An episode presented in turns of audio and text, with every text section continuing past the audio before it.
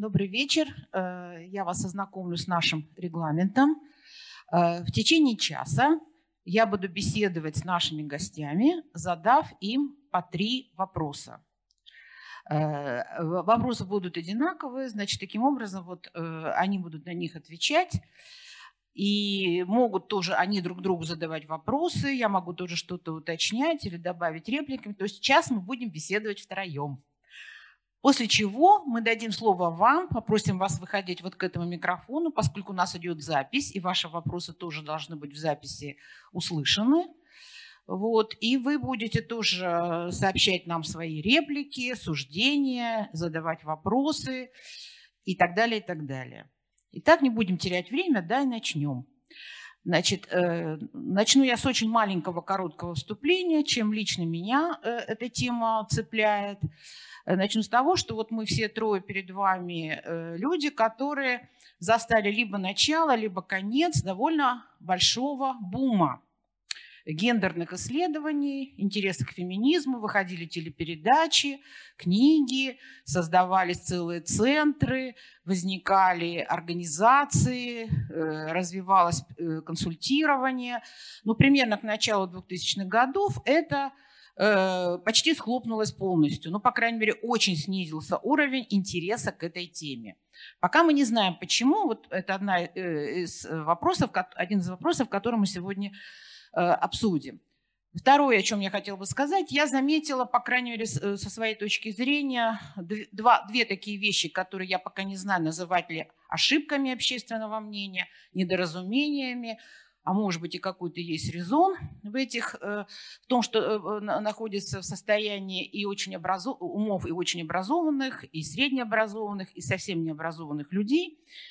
Первое заключается в том, э, очень коротко, одна наша очень известная телеведущая выразила суть этой позиции следующим образом. Она сказала, отношения мужчин и женщин настолько глубоки, сложны, неоднозначны, и э, э, вечные, что когда она говорит, я слышу что-то, про, разговоры про социальные права, социальные проблемы, когда я слышу слово феминизм, тут она делает паузу и говорит, мне становится смешно.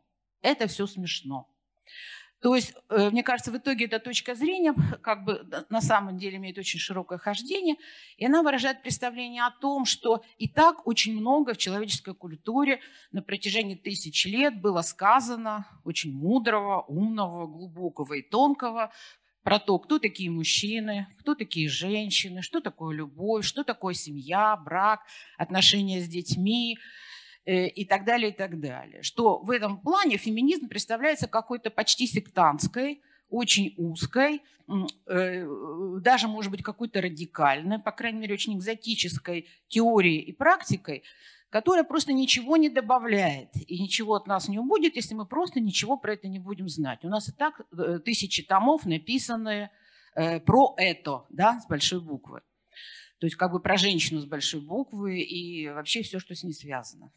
Вторая позиция заключается в том, что да, феминизм, наверное, какой-то есть, но, во-первых, Россия настолько самобытная страна, настолько у нас тут все не так, как у других, что, во-первых, нам это чуждо, а во-вторых, нам это вредно.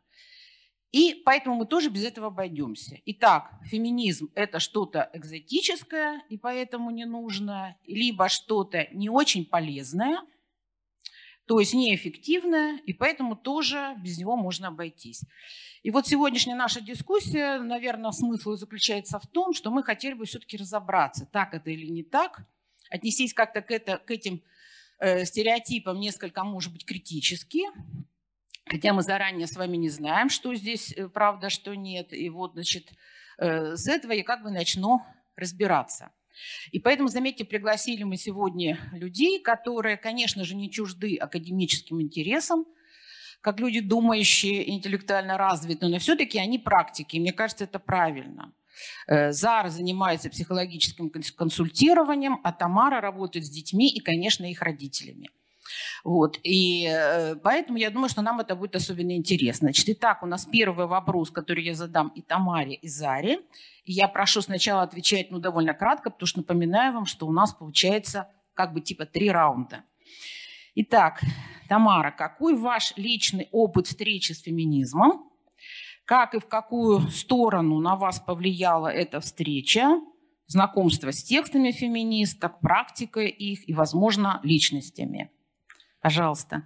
Вы знаете, а, вы меня сразу посадили просто в лужу, потому что ну, во-первых, для того, чтобы на это ответить, надо определить, что такое феминизм, и тогда да. мы здесь застрянем. Да?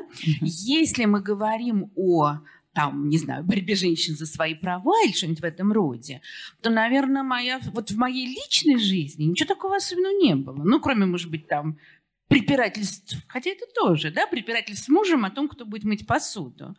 А, и, но, во-первых, мама моя написала две книжки, одну про декабристок, а другую вообще там про женщин в русском освободительном движении. И вы будете смеяться, но вот я до сих пор упорно своим ученикам, ну, при том, что я преподаю все-таки историю, а не литературу, я задаю им читать роман «Что делать?», который, конечно, очень много значил для русского феминизма, хотя его художественный уровень ужасающий. И мы обсуждаем женский вопрос тоже. Э, и у меня противоречивое отношение к тому, что я читала и то, о чем я думала. Хотя я по-прежнему уверена, что посуду должны мыть все в доме? Ну вот, наверное, такой ответ.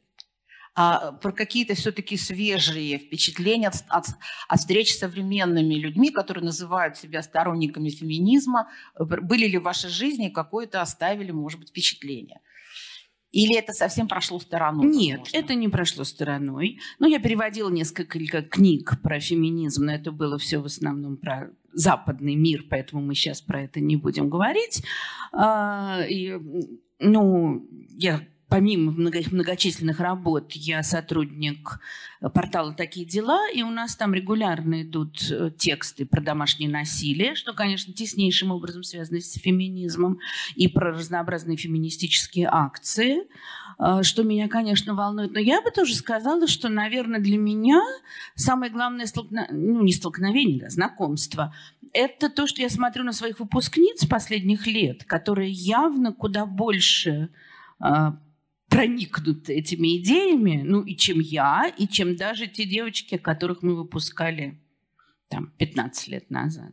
Поэтому и это меня заставляет думать да. кое-что. Очень интересное наблюдение, потому что я вот не сталкивалась то есть, с таким замером. И потом мне очень интересно, что вот появились люди, то есть, условно говоря, есть в молодом поколении Э, люди, которые лучше про это осведомлены. Или для них это норма быть осведомленными, в том числе и э, в практике феминистских ну, движений. Для многих. Для многих. По крайней мере, так. можем это отметить, что это есть. Ну, я могу говорить только про своих да, учени- учениц, да, конечно. И это московская школа, и они такие достаточно там гуманитарный класс, они отобраны, они про это думают. И я просто вижу, как последние годы Э, ну, какие-то фразы, которые, может быть, раньше вообще проходили мимо, как они теперь сразу вызывают острые То есть вы понимаете, откуда идет след, например, да? Ну, да, да. Спасибо. Теперь к Заре тут же самый вопрос о вашем личном опыте общения, знакомства, осмысления. Ну, я не могу сказать, когда я познакомилась, я могу сказать, что я феминистка, сколько себя помню, потому что я была маленькой девочкой э, в прекрасной, очень интеллигентной, продвинутой армянской семье, где мама была э, руководителем отдела там, в Госплане СССР, и э, я не понимала, почему мама приходит после работы, моет посуду, готовит обед, а папа наслаждается этим обедом. Я не понимала это примерно с пяти лет. И я дико веселила всех знакомых, когда я говорила, ну это же неправильно, вот в субботу у мамы выходной. А, папа забирал, действительно очень эгалитарная семья, потому что папа очень любезно забирал детей, уходил с ними гулять там в музей и так далее. А матушка делала стирку и уборку этой огромной трехкомнатной квартиры. Это всегда меня убивало, потому что вот какое-то чувство справедливости, возможно, было со мной э, всегда. То есть я не помню момент, когда я поняла, что так неправильно. И я росла, я смотрела на другие семьи, как они живут, и я понимала, что так везде. Это так везде. Нет этой мифической домохозяйки, которая сидит и делает ноготочки. Она весь день пашет, она выращивает этих детей. Конечно, я так, у меня тогда не было этих правильных слов, вот, которые я сейчас могу употреблять, но я стремлюсь их не употреблять. Да, про гендерное равенство, вот все этот птичий язык я всегда стараюсь опускать, чтобы быть понятной. Но, в общем-то, ничего не менялось. Я выросла, я вышла замуж, будучи там почти кандидатом наук, защищенной аспирантуры. Это было по умолчанию, что я сижу дома с малышкой и делаю все, потому что муж, он работает. И он тоже не был отнюдь там каким-то тираном, патриархом и извергом. Но вопрос помывки посуды очень сложно проталкивался в моем быту вот просто через дикое сопротивление. То есть э, вроде кажется, ну делов-то, да, ну делов. Но нет, ну ты же женщина. И вот это слово «ты девочка», «ты женщина», «ты девушка» я слышала всегда, и у меня дергался глазик. Я ненавидела 8 марта, когда... Я с детства его ненавижу. Я, я его полюбила, когда я стала медийной феминисткой, и меня поздравляют с 8 марта как бойцицу за права женщин. Вот теперь это мой праздник, он стал моим наконец-то. Когда я в Академии наук работала, и эти старые, извините, старики Козлодоевы садились, ни, ни, никого не хочу обидеть, но в основном они харасеры и такие, в общем, совершенно неприятные мужчины. И когда они садились там 7 марта и говорили, поздравим украшение нашего коллектива. Ну, я не могу описать свои чувства. В общем, это, это всегда была какая-то боль, какой-то... Почему не надо? Я не цветочек вашего коллектива, я разумное существо, я пишу такие же статьи, как и вы. Я не знаю, почему так сложилось. Я это не выбирала. Вот, вот во-первых, как бы феминизм – это путь, я не знала этих слов там 30-40 лет назад, когда я заходила в жизнь, а потом я понимала, что все, все не так все неправильно. Так не, не должен быть устроен мир. Когда там из защищенных кандидаток только там три добираются до докторов наук, да, потому что семья это главное, ты должна растить детей. В общем, я не знаю, вся эта риторика убивала меня. Выросла и узнала, что это называется патриархат. И, в общем, не могу сказать, что я его возненавидела с большей силой, ненавидела его так же, как и будучи пятилетней девочкой. Но я знала уже слова и начала читать, собственно, там всех прекрасных классиков или классиц, не знаю, как правильно сказать, я понимаю, что я не первая, кто вижу дикую несправедливость этого мира. Это вот ты девочка, ты не должна бегать, ты девочка, ты не должна дать сдачи. Да это, или вот этот, а, раз он тебя стукнул портфелем по голове, значит, ты ему нравишься, не расстраивайся. Ребят, вы чего? Почему? Но потом я узнала все эти, как это называется, как это объясняется, но гнева меньше не стало. Вот. И теперь я воюю за то, чтобы все были феминистками. Спасибо. Вот. Правильно ли я Скорее поняла? всего же он действительно, значит, нравится, если стукнул. Я вот не сомневаюсь в этом, как учитель. А я, как э, человек с каким-то, видимо, с рождения, я не знаю, как это случилось со мной, я правда, я всегда говорю, что я это не выбирала. Но я вообще не понимаю, почему кто-то меня должен стукнуть. Я не понимала этого в пять лет. И когда меня кто-то стукал, я брала табуретку, на которой я сидела за партой, и стукала э, в лоб. И все учителя набегали и говорили, Зара, как ты себя ведешь? Боже, боже, ты же просто ему нравишься. Ну, хорошо, драться, драться нехорошо, тоже говорю как учитель. Но давайте вот это переведем в уровень там вечной литературы искусства.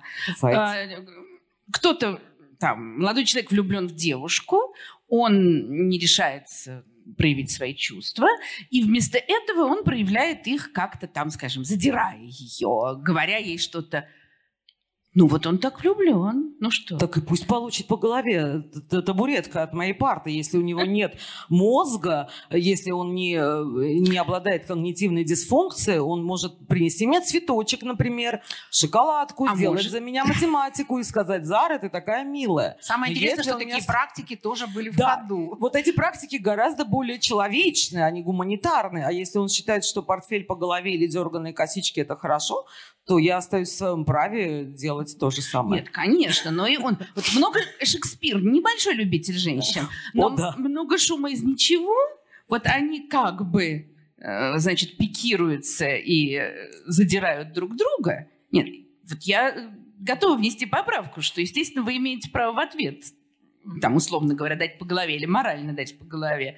Ну, это вот такое проявление чувства, ну что делать? Да, но меня э, ранило когда делает он, э, все вокруг э, учительницы и педагоги, даже включая моих родителей, говорят, ну, ты же ему нравишься, это какой-то невероятный елей, патока льется из их уст, а за то, что я дала табуреткой э, в голову, как ты себя ведешь, как так можно, ты же девочка. Разница в социальном поощрении или осуждении. Вот. Я даже как бы знаю, как немножко вас примирить, потому что я хочу в каком смысле защитить этих мальчиков. Мальчики не виноваты, им кто-то когда-то так сказал. То есть они действуют по некому все равно образцу и сценарию, потому что они, наверное, видят это в отношениях родителей. И на самом деле мне мальчиков даже немножко жалко, потому что у них действительно, ну и девочек тоже, потому что у них Спасибо. перед глазами действительно некая шизоидная ситуация. С одной стороны, говорят, что мальчик должен, ты же мальчик, ухаживать за девочкой, она слабое существо. И это тоже патриархатная вполне такая вся модель, защищать, дарить цветы, э, подарки. И родители тоже, заметьте, этому учат. И когда мальчик идет девочке на день рождения, они тоже этому как-то поощряют. А с другой стороны, существует такая мачистская, брутальная э, значит, модель, тоже вполне патриархатная, что мальчик должен быть грубым, и он должен выражать свои чувства вот в такой как бы перевернутой форме, такой, такой вот инверсии. Э, бьют, значит, любят и так далее. И, и, соответственно, я думаю всегда, что в голове у мальчиков творится. Одни, и многие, наверное, выбирают просто то, что действительно им проще, либо их не научили другому. Вот. Но на самом деле существует два вот этих вот и, значит, пути, и, и, и оба, заметьте, очень друг другу близки и держат друг за друга, как близнецы-братья. И я так понимаю, что если мы берем феминизм, то он, наверное, пересмысляет обе эти практики. Хотя многие женщины просто одни выбирают одну, им нравится, когда с ними вот по такому сценарию, а другие выбирают, условно говоря, дорогие подарки, бриллианты лучшие друзья девушек, пусть я буду слабой и так далее. Хотя мне кажется, что это две стороны одной медали на самом деле. И современная женщина, возможно, неудовлетворенная или какая-то с беспокойным сознанием, наверняка хочет что-то как-то вот из этого выпутаться. Ну, это я предполагаю, потому что я здесь как раз отношусь тоже к тем людям, которых тоже всегда смутно не устраивал, потому что я всегда ощущала, что я какая-то не совсем правильная женщина с точки зрения... Я подозреваю, что любая девочка рано или поздно ощущала, что она какая-то неправильная девочка, неправильная мать, неправильная жена, неправильная любовница. Так, хорошо. Значит, ваши все вопросы вы берегите и копите. Э, у меня второй вопрос э, идет дальше. Э, теперь уже касается того, что я наших спикеров спрашиваю уже как экспертов. То есть как вы оцениваете, а может быть диагностируете, вот сквозь призму своего опыта и своей жизни, состояние российского общества с точки зрения того, как это общество уже сегодня воспринимает феминизм, что о нем известно этому обществу, как оно относится к феминисткам или каким-то вот их практикам, да, интеллектуальным и каким-то другим, художественным, возможно. И хорошо, если бы вы сказали, каков у вас источник этой осведомленности. Потому что понятно, что он у нас у всех очень специфический, и мы здесь не выступаем с точки зрения социологов, владеющих цифрами, трендами и так далее. Но, но у нас у всех есть какие-то источники, на которых мы можем диагностировать, что вообще вокруг нас происходит. Пожалуйста, Тамара. Э, я задумалась насчет источников, потому uh-huh. что ну, я бы начала как раз с того, что страна, э, страна наша велика и обильна, и очень разнообразна. И поэтому отношение, я думаю, к феминизму Э, ну вот, скажем, о том, что в Екатеринбурге для определенной части жителей Екатеринбурга это интересно, говорит о том, что сегодня пришло много народу. При этом гендерный состав аудитории говорит э, о том, что не всем интересно это, наверное, э, по-настоящему. Э, ну, мне так по умолчанию представляется, да, что в больших городах отношения, может быть, более позитивные, то не везде. А чем дальше и глубже, тем наверное, ну там вообще, наверное, вообще не слышали. Но мне кажется, это такое абсолютно умозрительное, в общем, представление. А, мне все время кажется, что то да, но здесь, конечно, еще очень сильно вот нынешняя идея про скрепы и так далее, это, конечно, возвращение к патриархальному обществу, но помимо этого, э, нравится нам это или не нравится, но есть некая очень сильная традиция и культурная, и бытовая, которая этому противостоит. Э, и я вот сейчас готовясь, подумала, ну вот великая русская литература. Что нам, чему нас учит семья и школа? Э, Наташа Ростова, да? Достоевский. Это, конечно, абсолютное отрицание независимой женщины. И тогда я стала думать, а какие, собственно говоря, ну там вот выдающиеся произведения литературы, который так много значит в нашей стране, не какие-то там где-то кем-то написанные романы, а вот литература, которую все читают, где была бы вот были, была бы какая-то другая норма высказана. И я не могу придумать такого. Вот мне так это прям не приходит в голову. А, и это очень существенно. Я не хочу только... Вот я совершенно не защитник скреп и всего, всего, что за этим стоит. Но просто мне кажется, что мы должны осознать такую вещь, что вот как в XIX веке, так и сегодня. Это, конечно, идет сверху, это идет из неких образованных э, кругов. Э, и это вот как мне представляется, там вот есть наше общество, и вот есть вот такой вот слой, который себе это представляет. И как-то и еще в этом слое, вот, вот этом слое далеко не все живут таким образом, потому что одно дело знать правильные слова, а другое дело как-то жить. А, и как сказать, это не значит, что а, феминизм там обречен или что-нибудь в этом роде. Это просто, наверное, значит, что а, вот любая идея, как мне кажется, она приживается, когда она проникает действительно. Какая-то почва есть. Да. Или вот она может идти сверху, и она должна прорастать как-то снизу. Вот этого прорастания я не вижу, за исключением каких-то оазисов. Но, может быть, это у меня э, какое-то ограниченное представление об этом у меня это уже к вам сразу вопрос, как к историку, но э, великая русская литература, она написана вся в 19 начале 20 века, да, и она по-прежнему в школьной программе занимает огромное место. Да. То есть по-прежнему наши дети для того, чтобы понять, как жить, они должны понять, как жили в 19 веке, да, какие там были роли. Ну, мы говорим про вечные вопросы. Да, да, но, но в любом случае такие вечные русские вопросы, вечные русские мужчины и женщины, который там с трудом где-то в 10-11 классе удается что-то из 20 века немножко рассказать и дать. Я подозреваю, что по истории точно так же. То есть про современность э, дети узнают от взрослых в школе и от воспитателей не так много. Они это черпают в каких-то других местах. Но как нам быть, например, советским периодом, да, э, произведение которого тоже как-то вот все-таки попадает и в школьные программы, и в кругозор, а там все-таки довольно, мне кажется, существенные были трансформации тех образов мужчин и женщин, которые были э, в великой русской литературе. Иногда довольно такие счастливые даже. Вы знаете, вот мне кажется, угу. что как раз беда российского, я даже не хочу говорить слово феминизм, российских женщин в целом. То, что вот все идеи по-настоящему эмансипации женщины, э, это советский проект который действительно очень много дал женщинам. Но, во-первых, таким образом сюда как бы примешивается вся фальшь советской идеологии, советской практики. Ну, уже миллион раз сказано, да? Действительно, женщина, советская женщина получила огромные права, она равна мужчине, она там голосует, работает наравне с мужчиной. Потом она приходит домой, и там все как и было.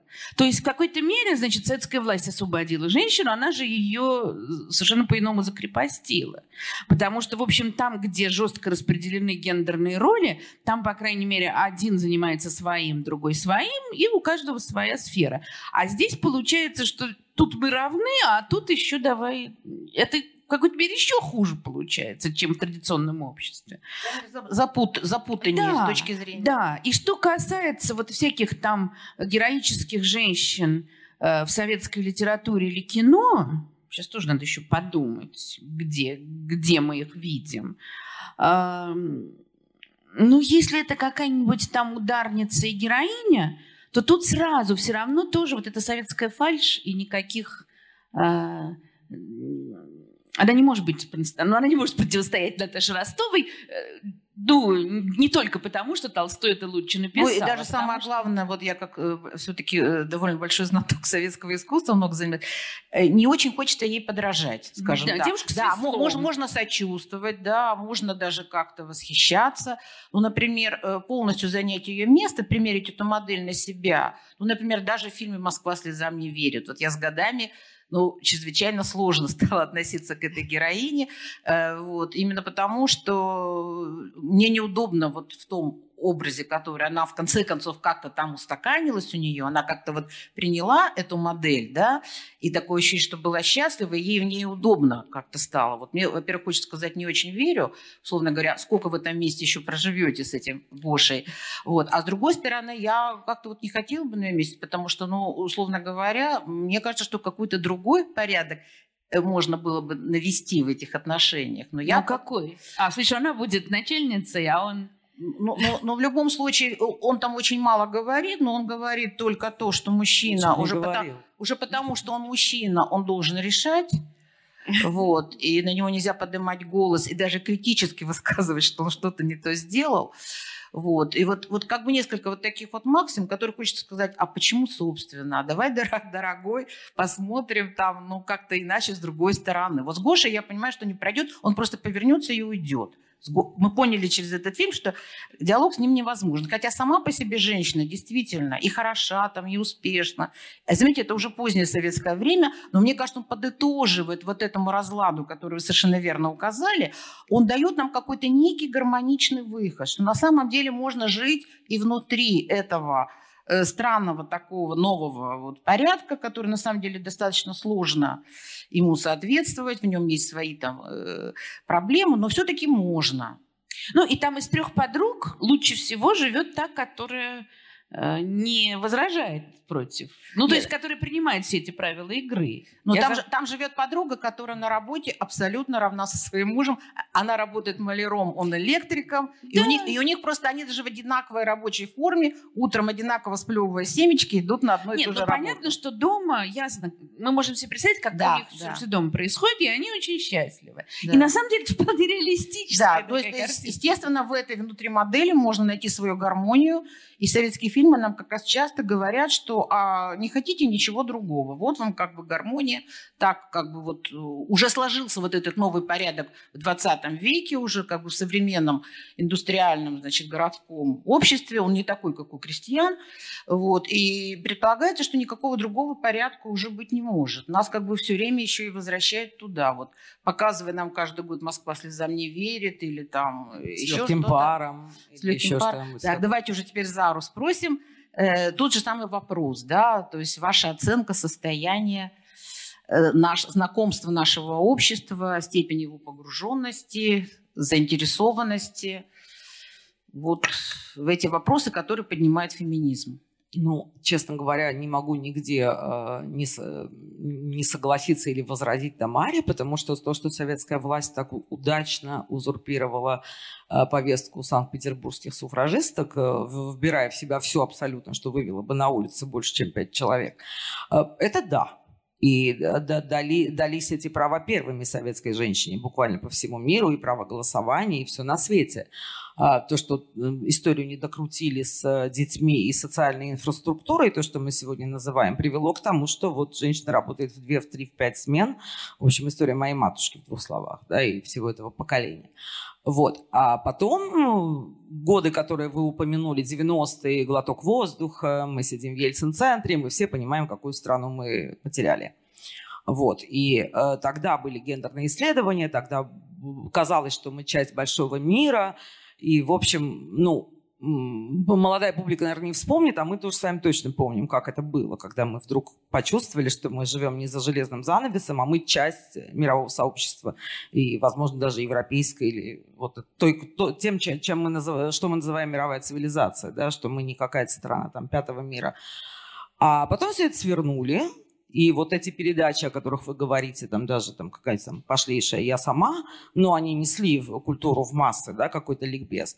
А потом появился наш новый президент, и повестка, самодержавие, э, народность, э, и вот, вот, вот это вот все. То, что называется консервативный поворот. И вот с момента, с начала этого консервативного поворота, собственно, удар идет на самом деле по всему. И э, дискредитировали феминисток, абсолютно, и сделали их посмешищами, и стигматизировали. Это идет сверху, да, абсолютно сверху. Дискредитировали либертарианцев, дискредитировали Бориса Николаевича Ельцина, дискредитировали время, которое мы так любили. Это все э, замазано чернючей краской. Э, там практики прав человека называются иноагентами, и мы враги народа. И в этом смысле феминистки всего лишь кусочек вот того, что стало подвергнуто этой жуткой ревизии. И да, нас маргинализируют, маргинализировали всех.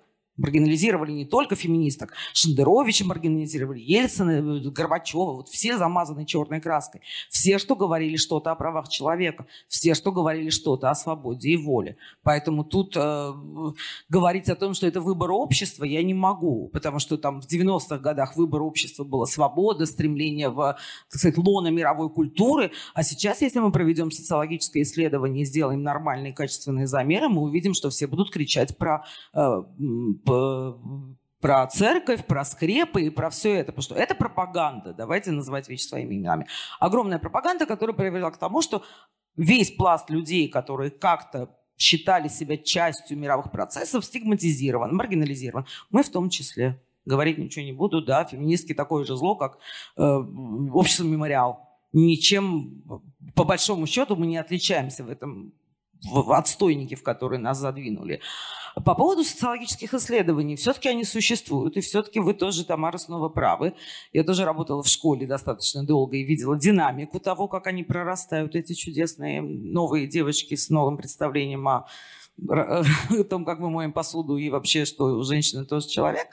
А, есть такое э, консалтинговое агентство «Михайловы партнеры». Они делали очень большое исследование гендерных вопросов по России, ну, такое серьезное. И, к сожалению, да, люди старше 30 лет совершенно не чувствительны к этой повестке или считают это глупостью. И вот пример так же, как и права человека в целом, что это нам не нужно, феминизм нам не нужен, у нас есть скрепы, и давайте, в общем, жить Россия, у нас свой путь. Вот такой перпендикулярный. Все туда, а мы оттуда. Вот. Но хорошая новость в том, что в линейке 18-25 лет по России не только речь идет не о нас эта линейка. Да, это вполне естественно на самом деле, что эта линейка представлена. Э, по всей России, это не только города-миллионники, это прям вот э, вся Россия. В линейке 18-25 лет все понимают, что такое э, феминизм, никакой вот этой гадости эм, и стигматизации. Но большинство, то есть цифра вот она идет, идет, всем не нравится, не нравится, все плохо, плохо, да, пуктаться. 18-25 лет. Всем все, все все понимают, все все понимают про права ЛГБТ-людей, все все понимают про то, что что харасмент это плохо.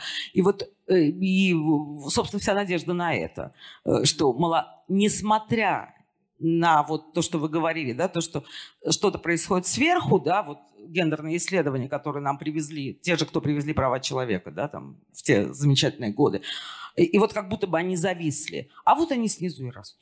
А вот эти прекрасные школьницы, девочки мои, которые, с которыми я тоже много работала, и это была неизбранная школа, как у вас это было, прости господи, Медведкова и Конькова, где все попроще с образованными родителями и семьями, абсолютно эти девушки не понимают, и я это горячо поддерживаю, они не понимают дерг... И, ну, не пятый класс, понятно, не началка, а уже старшие девушки – они также критичны к таким способам ухаживания, как дергание за косички, как была критична я 50 лет назад.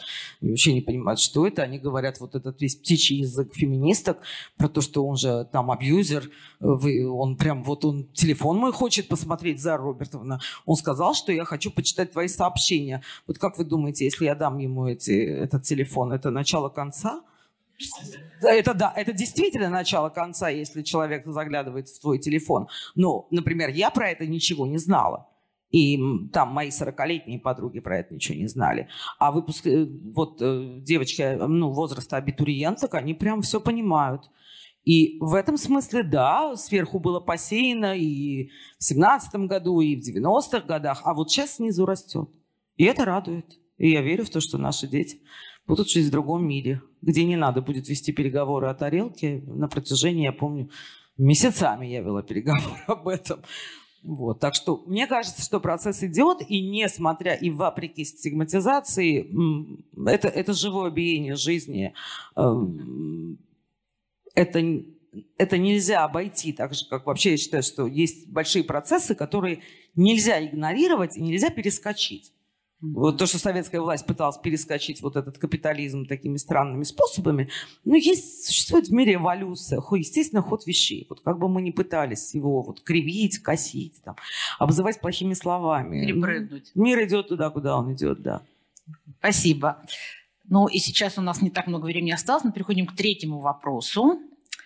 А в чем вы, прямо я даже так радикально скажу, в чем вы видите пользу от феминизма и как интеллектуального движения, и как практики? Э, можно даже сказать так, какие пункты повестки феминизма вам кажутся здравыми, э, разумными и и требующими, в общем, какого-то к ним внимательного отношения, может быть, даже насущными прямо.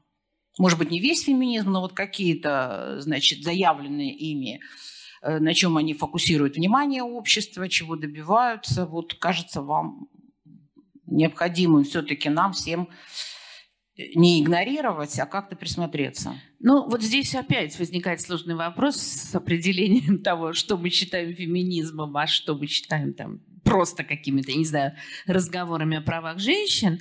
И, э, конечно, большая проблема в том, что на поверхности прежде всего оказываются какие-то радикальные высказывания, радикальные действия, которые очень, очень часто отталкивают и шокируют.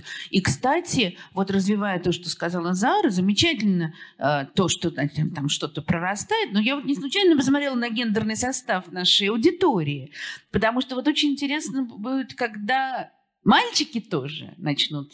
Как... Можно я про гендерный да. состав я хотела сказать?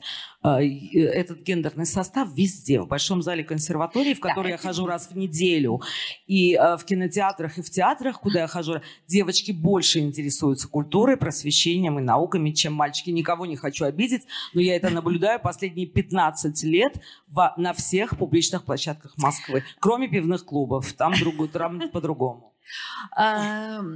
Ну, да, да, да, да соглашаюсь. Нет, э, в ходите в консерваторию. Да, да, да. да, да. Вы видите Я... зал. А, вы знаете, но вопрос в том, это из-за того, что девочки больше интересуются культурой или по каким-то другим параметрам? Тут вот вопрос. Нет. Я, я иногда там разные экскурсии в доковидные времена возила в разные места.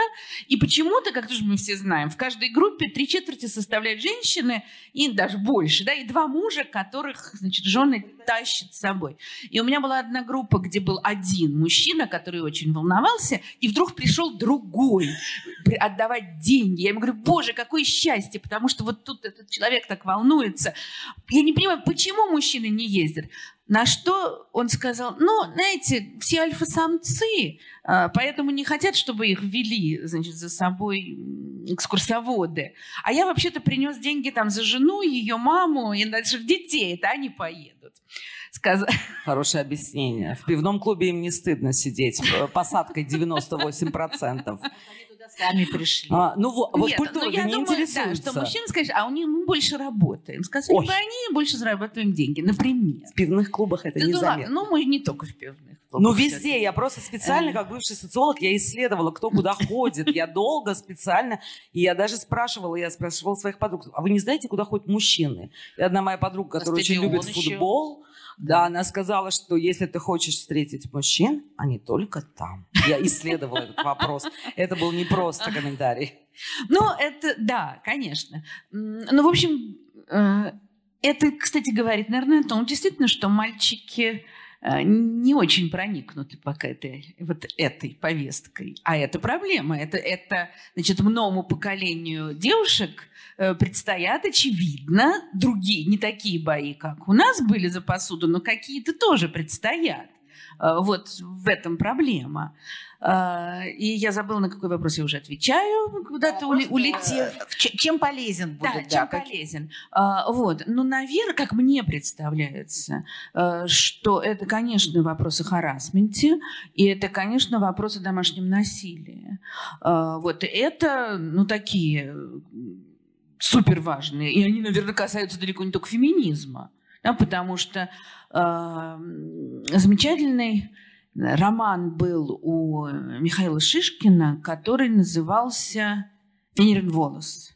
И там вот очень хорошо было. Там он совершенно на другую тему абсолютно. А, он, и там, в частности, про дедовщину в армии. И там герой говорит, э, ну там, значит, какой-то вот был дед, который всех там бил, унижал, а потом тот, кого унижали, говорит, он нормальный мужик был, хороший, вот такой, да, ну, бил нас, да. И герой говорит, и дальше они вернутся из армии, и вот эти отношения, они разнесут свои дома, в свои постели, в свои э, там, кухни и так далее. Потому что вот насилие домашнее, это же не, не только феминистический вопрос. На самом деле бывает насилие э, женщин по отношению к мужчинам, женщин по отношению к детям, и мужчин по... самые разные. Это вопрос общего подавления и неравенства. Вот мне кажется, для меня, по крайней мере, феминистические вопросы важны там, где они касаются вот этого общего неравенства и несправедливости, которые царят во всех сферах нашей жизни. И поэтому то, что вот Зара стала говорить про феминистические вопросы и про вопросы прав человека, конечно, они связаны, потому что женщина тоже человек, в конце концов. А, и это вот это, мне кажется, самым существенным. Там, где общее освобождение и равенство. Ну, мне еще хочется вот тут добавить, мне представляется, что почему вот какой вклад именно феминисты, по крайней мере, я заметила. Потому что понятно, что вообще о насилии говорили там ну, довольно много разного рода левые да, вот теории, там марксизм и, и многие другие. И, кстати, мы знаем, что вот когда мы начали говорить, что женщин больше, чем мужчин, но вы знаете, когда-то в XIX веке как раз в марксистской среде, говорю как бывший марксист, именно мужчины, такое ощущение, что женщины это как раз, у меня было даже ощущение в юности, что женщинам как бы навязали эмансипацию именно мужчины. Они так беспокоились о их правах, они так много писали о женском вопросе. Такое количество мужчин во втором половине XIX века в каком-то смысле жизнь отдали за этот женский вопрос. И в первой половине XX века. А потом как-то вот устранились. Потому что вообще-то для мужчин это было принципиально важно в какой-то период – вот чтобы женщина стала равным им другом, товарищем, и партнером и так далее. То есть, то есть я не думаю, что это какая-то, вот знаете, только вот универсальная вещь. Это действительно вещь для меня не очень понятна. Почему когда-то мужчинам это было важно, интересно и писать про это, и участвовать и так далее. Вот. И более того, для шестидесятников, для контркультуры, рок-культуры, вот всей вот этой среды, там мужчин было очень много. Вот, а в 90-е 2000-е годы э, значит, мужчины устранились от этого. Это очевидно, э, мне кажется. По крайней мере, там какая-то малая часть. Ну хорошо, вот домашнее насилие, да, мне кажется, что, еще раз хочу вклад феминисток, мне кажется, в том, что оно именно все-таки благодаря их усилиям на протяжении там 15 или 20 лет, не могу сказать, все-таки стало видимо, потому что оно было всегда, но э, чувствительные к социальной справедливости люди боролись с разными другими видами социальной несправедливости. Но только, мне кажется, все-таки благодаря феминисткам оно стало выходить вот в эту общую повестку, э, общую повестку вообще социального насилия. Тут я с вами согласна, что насилие пронизывает наше общество, вот начиная от отношений родителей с детьми и многие другие. Школа армия, да, да, да. все. Да, пожалуйста. Ну, мне кажется, что феминизм э, вообще про людей. Вот э, вы сказали про то, что э, мне нравятся те идеи феминизма, которые имеют отношение к людям. Мне кажется, все идеи феминизма имеют отношение к простым людям. Э, абсолютно. Как вопросы э, домашнего и семейного насилия. Они относятся ко всем людям. И если мы смотрим на эту чудовищную статистику, где 80% женщин подвержены в той или иной мере, а детей и стариков никто не считал, это моя боль. Потому что ну, дети и старики безголосые, до них доступ сложно, сложнее. Да? Они не заполняют анкеты, не могут прийти там, в милицию, заявиться, если это инвалиды, пожилые люди это про людей, феминизм всегда про людей, про то, что там надо защищать женщину на рабочем месте от харасмента, от, э, от этого стеклянного потолка, когда существенно меньше зарплаты получают. Я, я несколько дней назад была на Литуаль, э, решил сделать такую акцию для, ну, как-то реверансную для, людям, для людей, помогающих э, жертвам домашнего насилия. И Сео Литуаль, э, это совершенно блестящая, успешная женщина, которая никогда себя прежде феминисткой не считала, эм, она сказала, что она посмотрела статистику своей компании, и это, это простая да, вот пирамида, как всегда. Внизу все абсолютно женщины, все делают женщины, работают во всех магазинах женщины, бухгалтерия женщины, э, маркетинг женщины, все женщины, совет директоров, мужчина, она одна сидит. Вот это про людей – это про людей, про то, что женщины... А, она, она впервые это, увидела эту картинку? Нет, она посмотрела на эту картинку, когда она начала как-то... Э, не, Друг, не другим, так... Другими глазами. Да-да-да, когда она перестала плеваться при слове феминизм и решила посмотреть простые статистические вещи. Это мы. Мы, которые внизу, которых нет там в президиуме Академии наук никогда. Но мы, которые пишем все статьи, и наши научные руководители говорят, что это будет статья моя, а ты будешь соавтором. Это мы, это каждый из нас. Зара, и извините, мы, да. а, а э, молодым научным сотрудникам, мужчинам так не говорят? Руководители? Я думаю, что говорят. Но в оконцовке, если мы говорим о людях, в оконцовке у нас в каждом президиуме и в каждом совете директоров сидят те молодые мужчины, которые, подписывая э, соавторство, все-таки куда-то добрались. И мы там не видим женщин. Они где-то исчезают, потому что они исчезают. И я считаю, что это про людей – я вообще не против прав мужчин. Вот, э, вот, Тамара, вот честно, я за права человека. Но я считаю, что все, что говорят феминистки, мы говорим для людей, для женщин. Россия женская страна. Россия всегда была на сильных женщинах, понимаете? Я вот я вот в толк не возьму, почему в России сопротивляются феминизму. Большая часть русских семей – это мама, бабушка и ребенок. Мама и двое детей. Русский мужчина – это примерно вот сколько здесь, столько и в повседневном бытовании. Э, долг по алиментам такой, что говорить страшно. Половину Африки можно было содержать на эти деньги. Это отцы, которые делают детей и уходят из семей.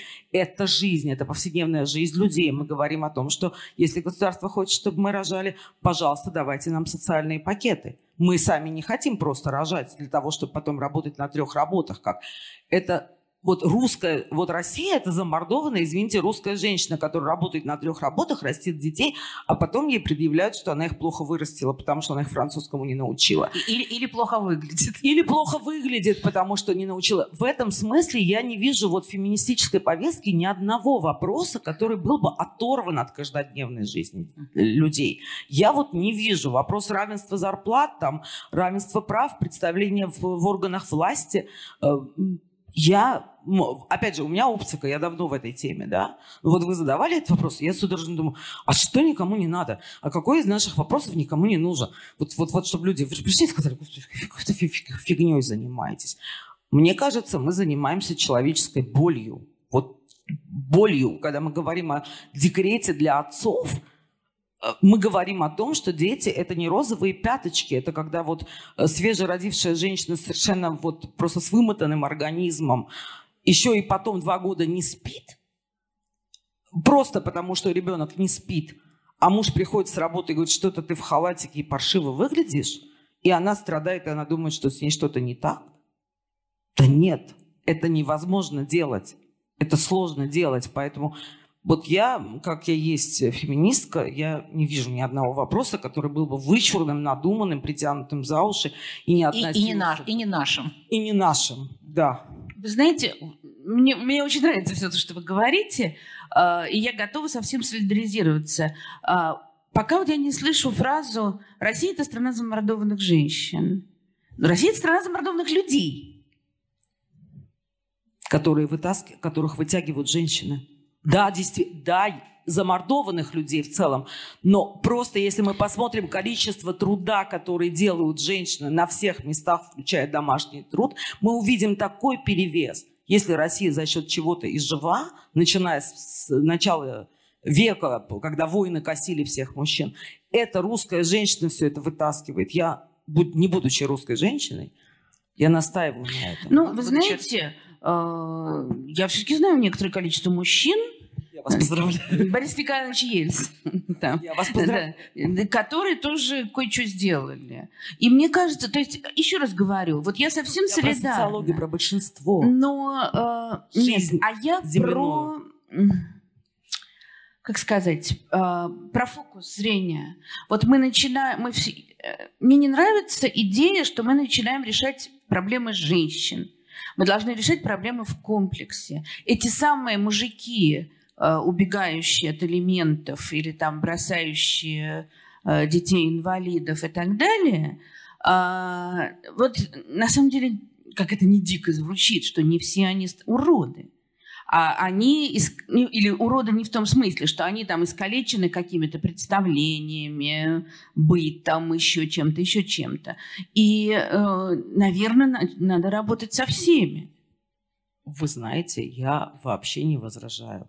Больше того, я скажу, когда я начинала вот свою, так сказать, условно вот эту общественную жизнь, э, я, я очень много вообще с правозащитниками тоже общалась. И я вообще не понимала, почему эти права разделены, и почему вот феминистки как бы противостоят. Хотя вот э, последние годы феминистки вписываются во все повестки прав человека, просто во все. А правозащитники русские не вписываются ни в один женский вопрос. Я говорю это практически изнутри. Никогда ни одни правозащитники э, русские не вписывались в женский вопрос, ни в детский вопрос, ни в один вопрос. Поэтому это вопрос скорее, наверное, не к нам, феминисткам, потому что мы феминистки, да, мы тащим эту тележку, тащим эту упряжку, но мы всегда за права человека. А русские правозащитники делают нам так. То есть это и не всегда то есть было. То есть это, это не, не наш выбор. э, Это не симметричная ситуация. Это не наш выбор. Они отмахиваются. Вся русская правозащита, я знаю всех поименно буквально, они прямо вот вы со своим женским вопросом идите. Они не считают, что права женщины – это права человека. И мы ничего не можем с этим сделать.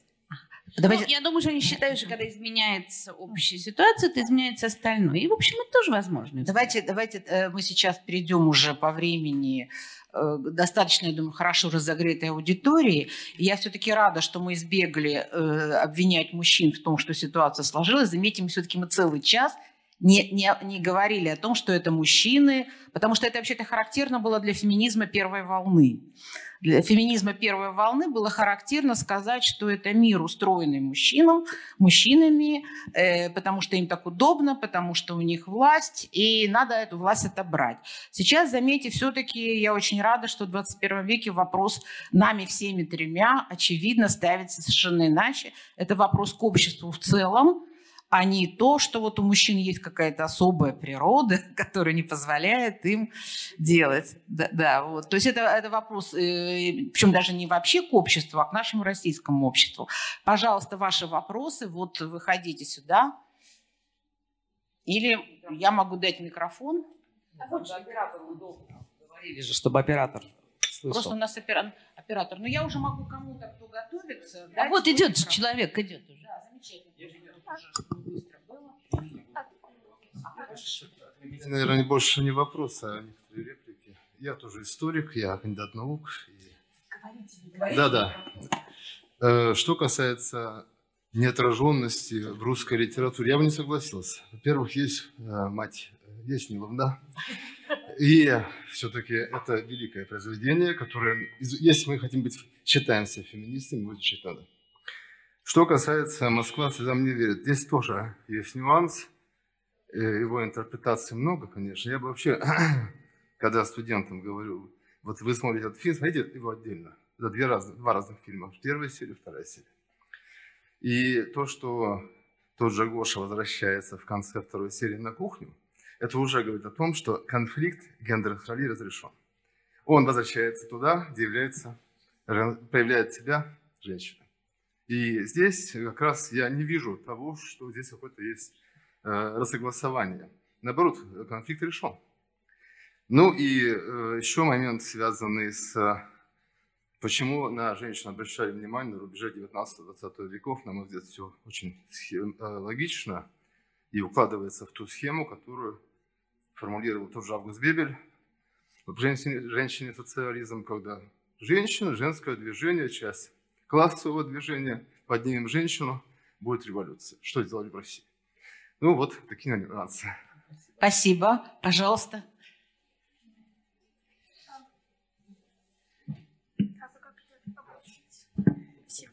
Ну, я вообще долго думала, какой вопрос задать, потому что мне изначально просто хотелось высказать восхищение конкретно к вам, Зара, потому что на самом деле это очень э, непривычно видеть э, представителей феминист, представительниц феминизма конкретно вот в более взрослом возрасте, потому что очень часто мы сталкиваемся как раз-таки с тем, что люди там 25 плюс, они максимально против феминизма, максимально за традиции, за традиционную семью и все в этом духе. И вот у меня к вам конкретно такой вопрос, так как я поняла, что вы довольно активная ну, активистка в э, феминизме. у меня такой вопрос.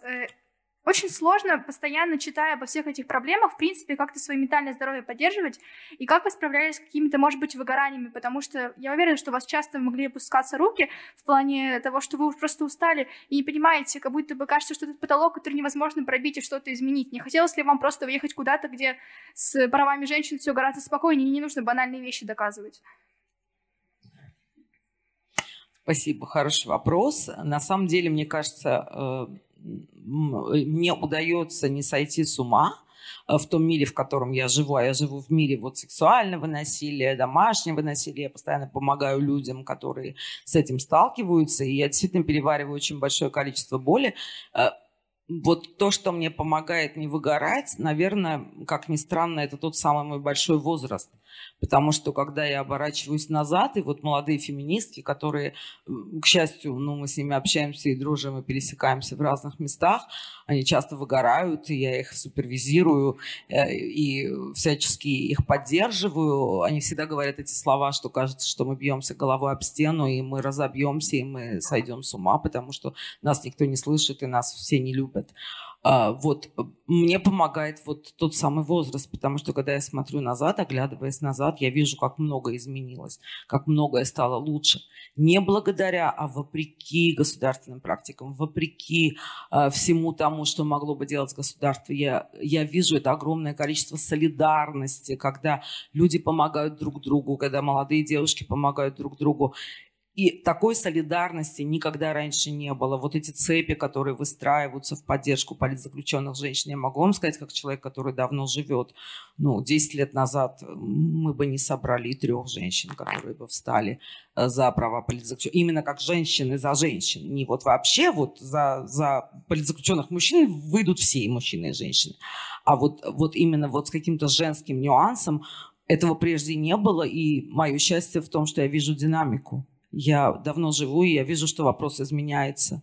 И когда я вижу, что молодые девушки больше не выбирают давать парню пароль от телефона и стопроцентно контролироваться, ну как, какие-то результаты, просто их сложно видеть, когда ты молодая, потому что, ну, вот длинная дистанция, вот марафонность жизни дает этот взгляд когда тебе 25, ты вообще плохо понимаешь, что будет через 10, потому что кажется, что в 30 ты уже такая старушка, надо ложиться в сторону кладбища.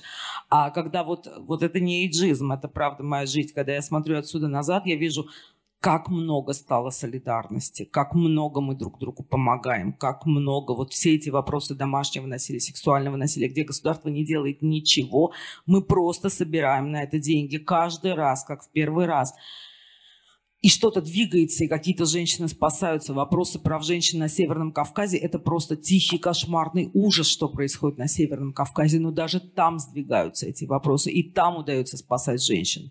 Это радует. Это дает силы жить. Вы просто фантастический человек. Вот, правда, у меня аж глаза горят. Спасибо. Пожалуйста, еще реплики, вопросы, суждения. Угу, замечательно. А, у меня будет полуреплика, полувопрос. И ага, прежде чем его задать, я бы хотела а, выразить солидарность с предыдущим оратором, потому что это действительно очень крутая дискуссия, и я просто в каком-то восторге полностью солидарна. Вот, в общем, какой у меня вопрос? Тут прозвучал тезис о том, что среди молодежи а, фемповестка, она более актуальна и к ней более лояльно относится. Но я, например, сталкиваюсь часто с тем, что в России сказать, что ты феминистка, иногда бывает как-то вот не хочется себя ей называть как-то эм, э, в общении с людьми, потому что они очень как-то резко на это реагируют. И особенно мужчины. И для меня всегда это странно, а почему на это так реагируют мужчины? Потому что лично, по моему мнению, феминизм, он а, не только о женщинах, он еще и о мужчинах.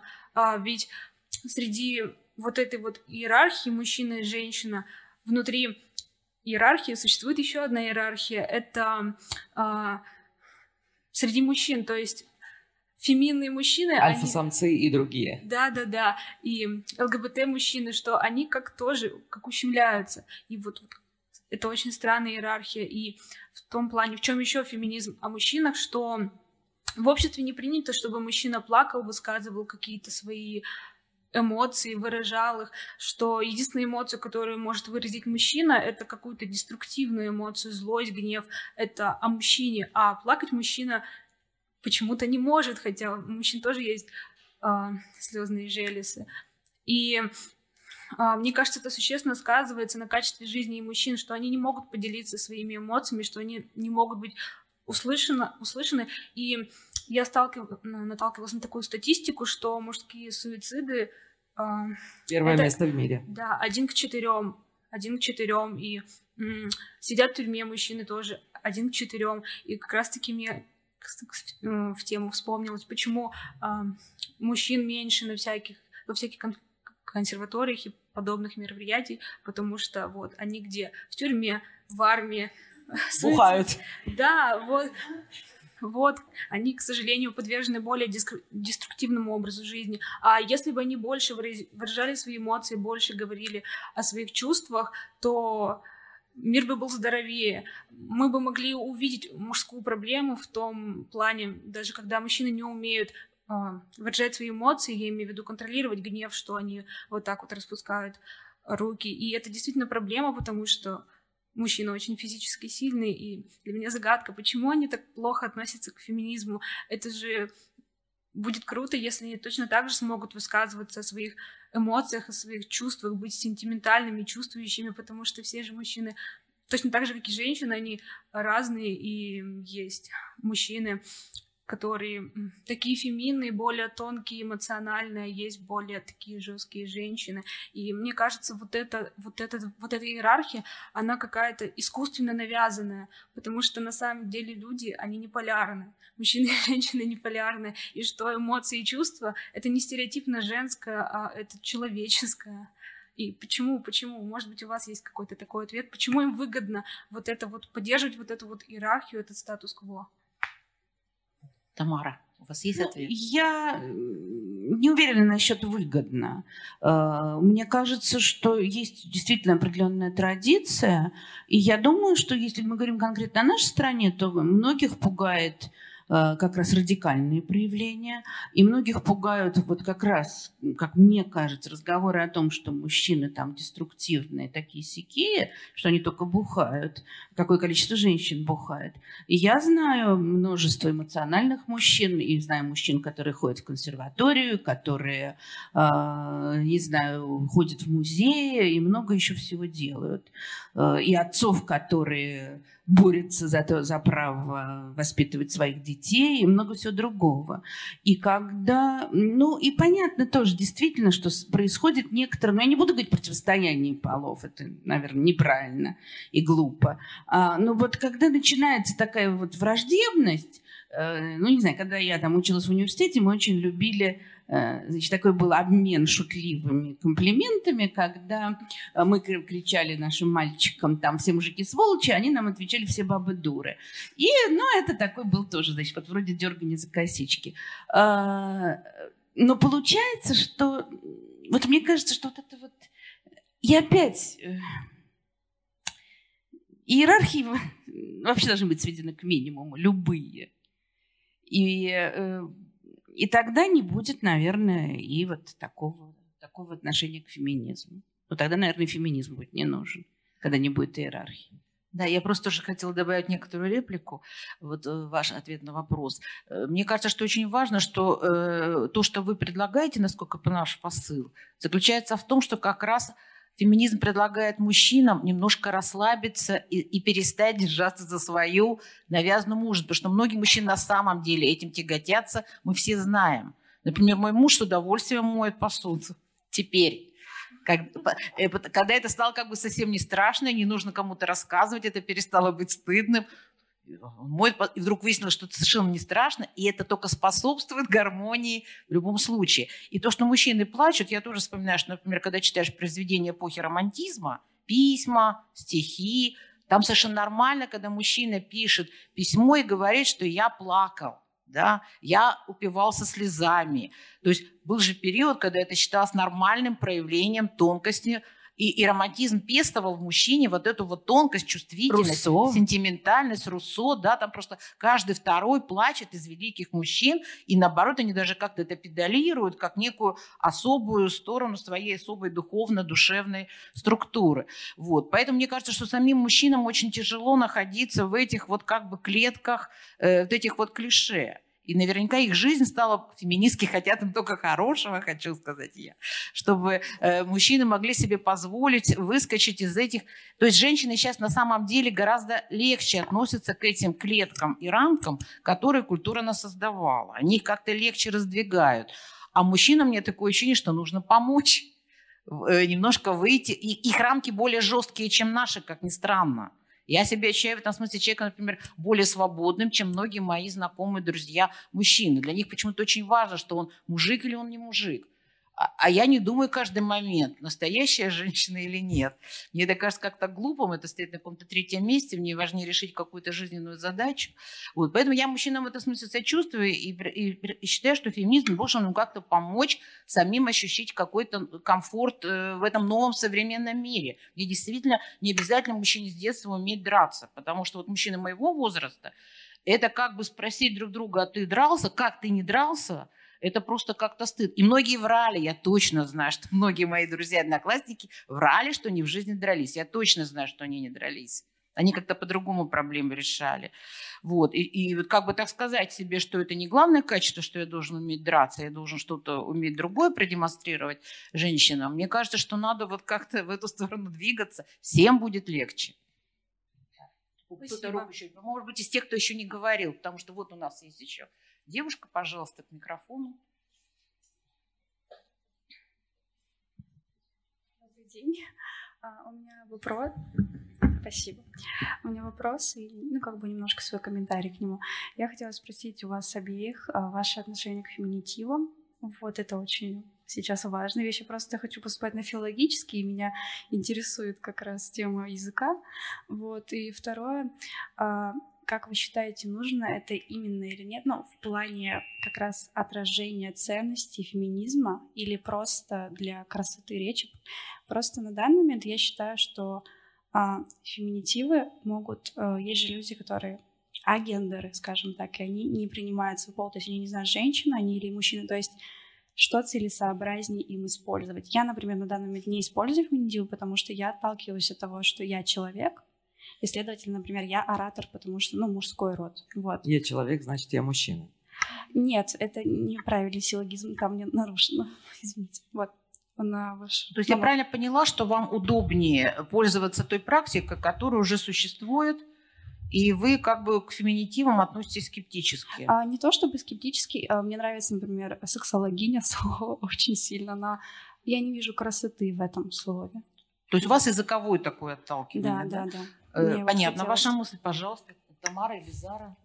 Ну, давайте я начну, давайте. потому что э, мы вот до того, как начать, обсуждали, называть меня психологиней или психологом. И я действительно давно живу, поэтому мне привычнее считать себя психологом, я так себя называла давно. Но я очень хорошо понимаю, в чем смысл говорить психологиня, в чем смысл феминитивов. Э, Десять лет назад они мне резали уши так, что я первая там в подучей на слово авторка у меня просто там, я вскипала, орала про великий могучий русский Извините, язык. пожалуйста, а как же учительница, э, ну, медсестра? Вот, абсолютно. Для женских профессий есть слова. Да. И вот для меня очень важно использовать феминитивы, и я стараюсь их использовать и говорить о себе психологиня, хотя не так, что это мне очень просто. Будь я на 30 лет моложе, конечно, я бы проще это говорила. А, конечно, язык живой И я вот э, буквально вчера э, была просто потрясена. Я слушала свое любимое радио «Орфей», которое передает день и ночь классическую музыку и не, не имеет никакого отношения к феминитивам. И они рассказывали про, э, по-моему, сестру Шумана, то ли сестра, то ли жена, вот это выпало из моего зрения, Клара Шуман, которая приезжала в Россию, в Санкт-Петербург с гастролями. И они вот, значит, рассказывали, что афиша ее приезда хранится в каком-то музее истории музыки. И на афише было написано, что гастроли фортепианистки его императорского двора австрийского Клары Шуман. Я думаю, боже, в 1866 год. То есть это вообще нормально. Э, учительница есть, медсестра есть, нянечка есть, а директорки нет. Да, а, просто вот название слов того, как, э, как образовываются слова, да, оно же ведь во многом отражает социальную жизнь. И не было в начале 20 века никаких студенток. Студенты бывали только мальчики. Потом пошли девочки в студентки, и вдруг образовалось такое слово. Я все время себе представляю там русскую интеллигенцию начала 20 века, у которой дергались глаза от учительниц, которых раньше не было, студенток. Э, это, это, живой процесс. Почему феминистки так педалируют? Конечно, для видимости. Потому что есть прекрасный мемчик про то, что мы это говорим для того, чтобы не было новостей в стиле врач-гинеколог принял роды у старшего лейтенанта в автобусе.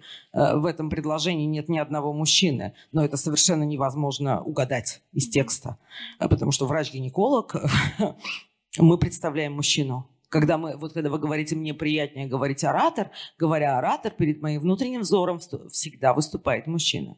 И а. если ваша фамилия или ваше имя не будут линейными для да. меня, например, мою фамилию, моя фамилия, армянские фамилии не имеют родовых окончаний, имя мое тоже непонятное, да. А если я говорю психолог Зара Арутюнян, любой человек может представить себе вот любого человека на моем месте, Извините, скорее мужчину. А с чем связано, что ваше представление именно о мужчинах? Просто вот клянусь, всю жизнь жила, и когда мне говорили оратор, я автоматически думала, мужчина это или женщина. Я не думала, что это мужчина сразу. Как у вас это ну, получается? Вот, вы, видимо, вы другое поколение. Потому что другое я поколение? Да, я бы тоже Кто оратор? Мужчина. Ага. Более того, можно тоже. Mm-hmm. Вот я преподаватель, и мне студенты, когда пишут курсовые, mm-hmm. и, естественно, они пишут там, э, фамилия идет чья-то, mm-hmm. иностранная, значит, вот, они всегда пишут, он сказал то-то, или там, он считает то-то. И я как-то не обращала внимания, но потом, когда я знаю, что это точно там Шанталь Мув, это женщина, они же этого не знают, но они автоматически пишут Эш Мув, Мув сказал.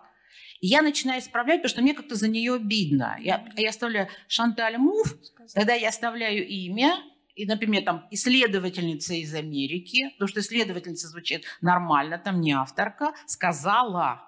Потому что у меня здесь, мне, мне кажется, что это просто нормально, чтобы вообще хорошо знать, что Хан Аренд это женщина, потому что если встречала Ха Аренд, сказал. Ну, я точно знаю, что женщина да. и очень интересно. Но они не обязаны знать, они студенты. Они увидели инициалы, фамилия без окончания. Ну, я могу сказать, что я проверяла целые аудитории на тест Гарриет Бичерстоу, хижина дяди Тома. Это женщина. Да, да. Ну и про это и, и мне мало кажется, кто мне знает. Кажется, мне кажется, что это просто приведение к, э, к соответствию того, как есть на самом деле. А. Но, но без дополнительной расшифровки через глагольную форму. А можно еще просить про лично ваш опыт? То есть вы же вот э, занимаетесь, пишете статьи. Не было ли такого, что статьи не допускались из-за использования феминитивов, то есть печати или к распространению? У, у меня не было, но я не пишу на английском языке. У нас в таких, э, на портале «Такие дела» принято решение, что как человек хочет о себе говорить, хочет говорить автор, пишем автор. Хочет авторка, пишем авторка. Э, меня тошнит от слова авторка, извините за uh-huh. неполиткорректность. Uh-huh. И э, мне кажется, неологизмы бывают разные. Бывают те, которые приживаются, те, которые нет. Ну, может быть, через 20 лет уже на там, смертном одре я с этим Э, уже мне это будет более привычно. Но сегодня я это воспринимаю как один кофе, один булочка. Просто, ну, не знаю. Э, велик могучий русский языка, и не такое он перенес. Э, да, нет, наверное, так. Вот я могу про себя сказать, что я учитель, я могу сказать, что я учительница, и меня вообще это совершенно не волнует.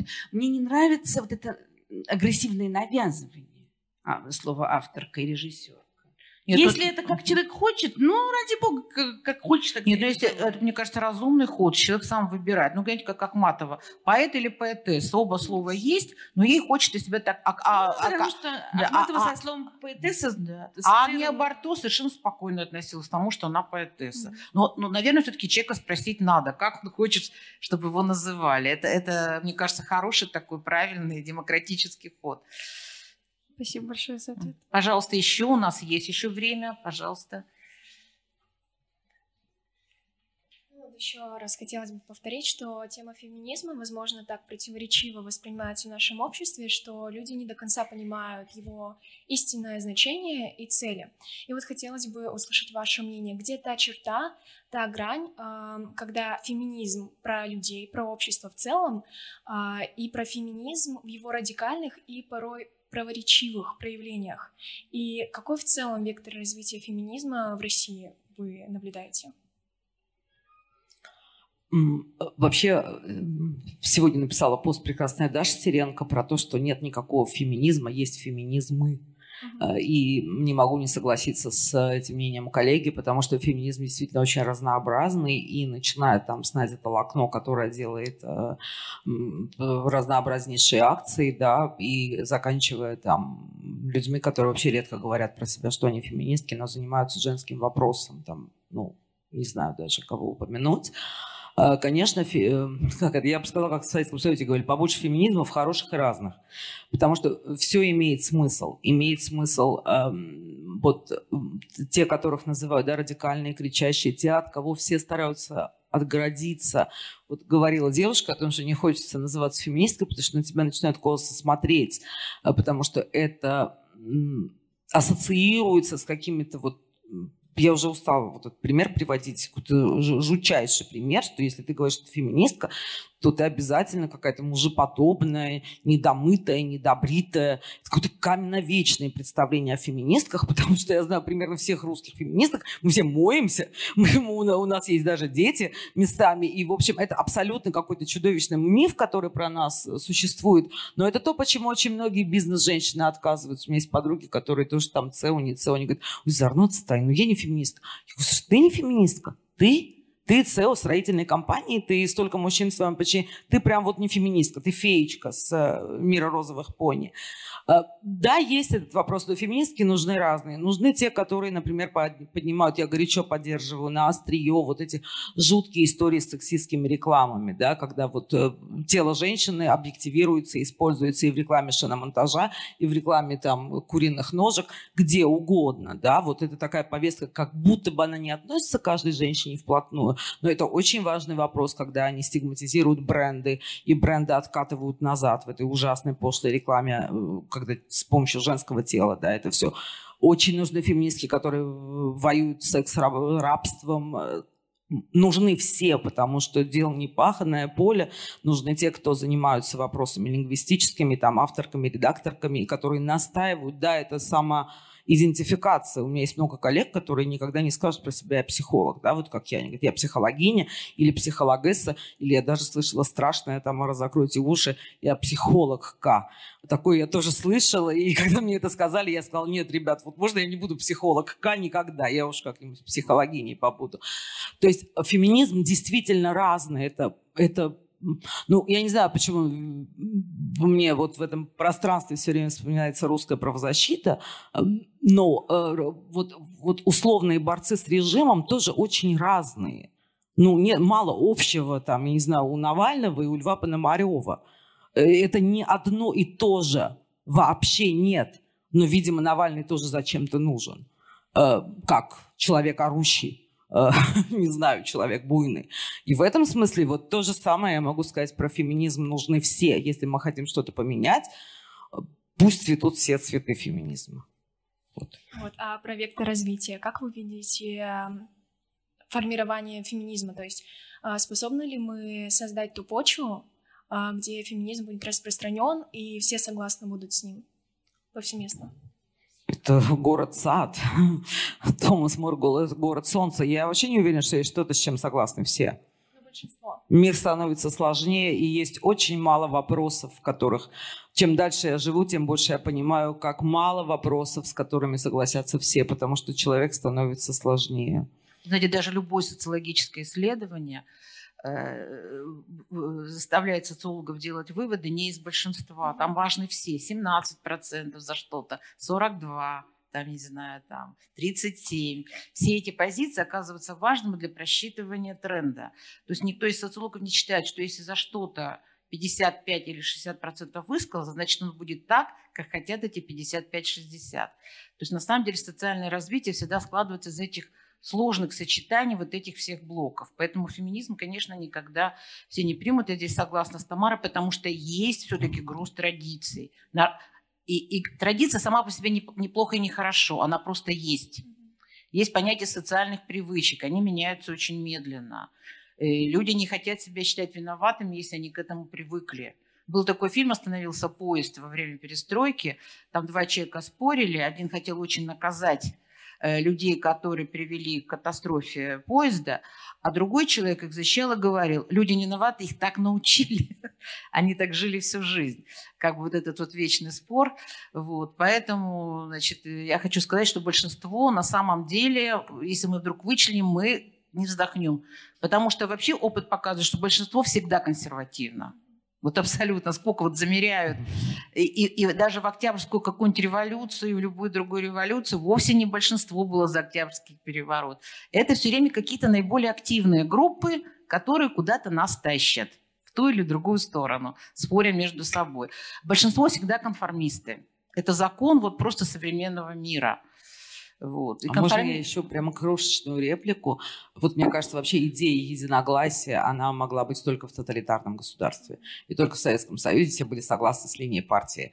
Любое другое общество гораздо сложнее. Поэтому что и не жду, и не надеюсь, что все будут согласны с идеями феминизма. Достаточно, чтобы это было законодательно признаны права женщин, и я пойду на пенсию. Нет, я бы сказала просто, что еще люди все совершенно разные. Да. Поэтому, э, но именно поэтому мне нравится идея, что, вот, что права женщин должны вписываться в общую картину. Потому что какие-то, в каких-то парах женщина совершенно счастлива, что она сидит дома и занимается хозяйством, а в каких-то нет. Я очень люблю, когда мне дарят цветы и пальто подают. Но главное, чтобы выбор был всегда, ну, и чтобы, да, конечно. Все-таки это все равно все понятие свободы выбора и, и очень тесно связано все равно с правами, хотим мы ими пользоваться или нет, но права эти должны быть, да. А дальше уже действительно пусть люди сами решают по мере там своих потребностей. Пожалуйста, еще какой-то у нас, да, наверное, это у нас последний, да?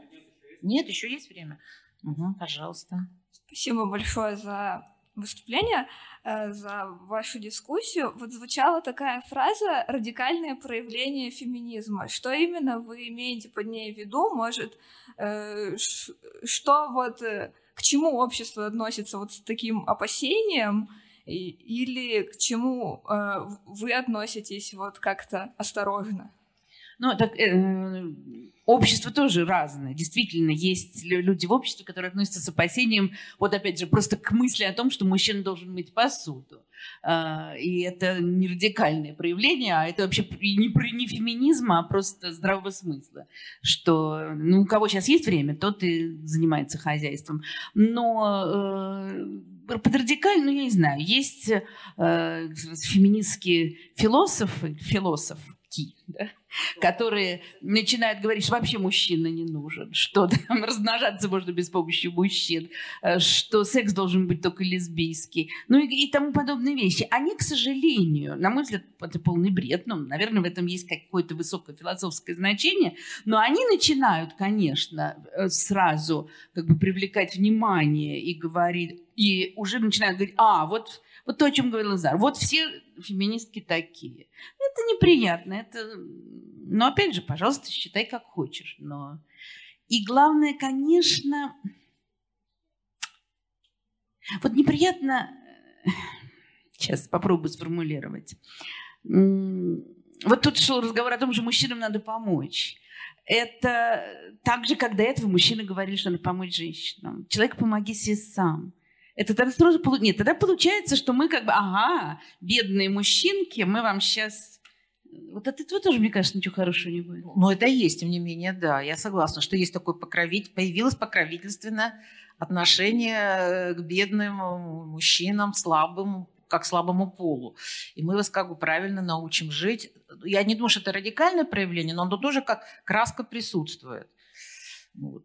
Я, например, этим немножко иногда страдаю, покаюсь. Крити... Самокритически отношусь. Иногда так и подмывает занять такую несколько э, высокомерную позицию. Иногда просто окружают очень слабые коллеги. Живешь в коллективе в рабочем, где вот просто действительно иногда хочется встать и сказать «да, Коля». Но, но по поводу радикального, может быть, еще скажет Зара, я еще тоже... Меня все устраивает, меня ничего не раздражает в феминизме. Я за весь феминизм. Спасибо. Я лесбосепаратизм тоже горячо поддерживаю. Пожалуйста. А, еще кто-то, да. Здравствуйте, благодарю вас за дискуссию. Мы в октябре могли наблюдать ситуацию, когда в Польше запретили аборты. Они все вышли на улицы с демонстрациями. У нас э, недавно э, Единая Россия разродилась законопроектом о том, что у нас тоже запретить аборты, по крайней мере, в частных клиниках. А, обязательно там такие положения, как вот этот э, срок тишины выдерживать. И, конечно, часть законопроектов, которые доходят до законов, она минимально, там, может, 10%. Но все-таки вот в этом направлении почему-то активно начали обсуждать уже долгое время. И летом мы приняли Конституцию, в которой у нас там детство под особой защитой государства. Тут у нас недавно президент рекомендовал определить орган, который будет заниматься вопросом материнства и детства. И мне кажется, тоже в том направлении. Куда мы стремимся? Для меня это какой-то откат назад. Почему так происходит? Ну вот, что делать? Я не уверена, что мы выйдем на улицы в том же количестве, да. если у нас, не дай бог, примут этот законопроект. Это будет черный день, конечно, в жизни я считаю, советских, простите, женщин, русских женщин. А, это чудовищно, но вбросы постоянно происходят. Единственное утешение мое, да, как вы верно заметили, у нас все время вбрасывают э, разной степени нелепости законопроекты, которые вбрасываются для того, чтобы отвлечь общественную повестку. Это, в принципе, хорошо работает, э, поэтому я не могу сказать, что мы должны все побежать сейчас с этим воевать, немножко подождем.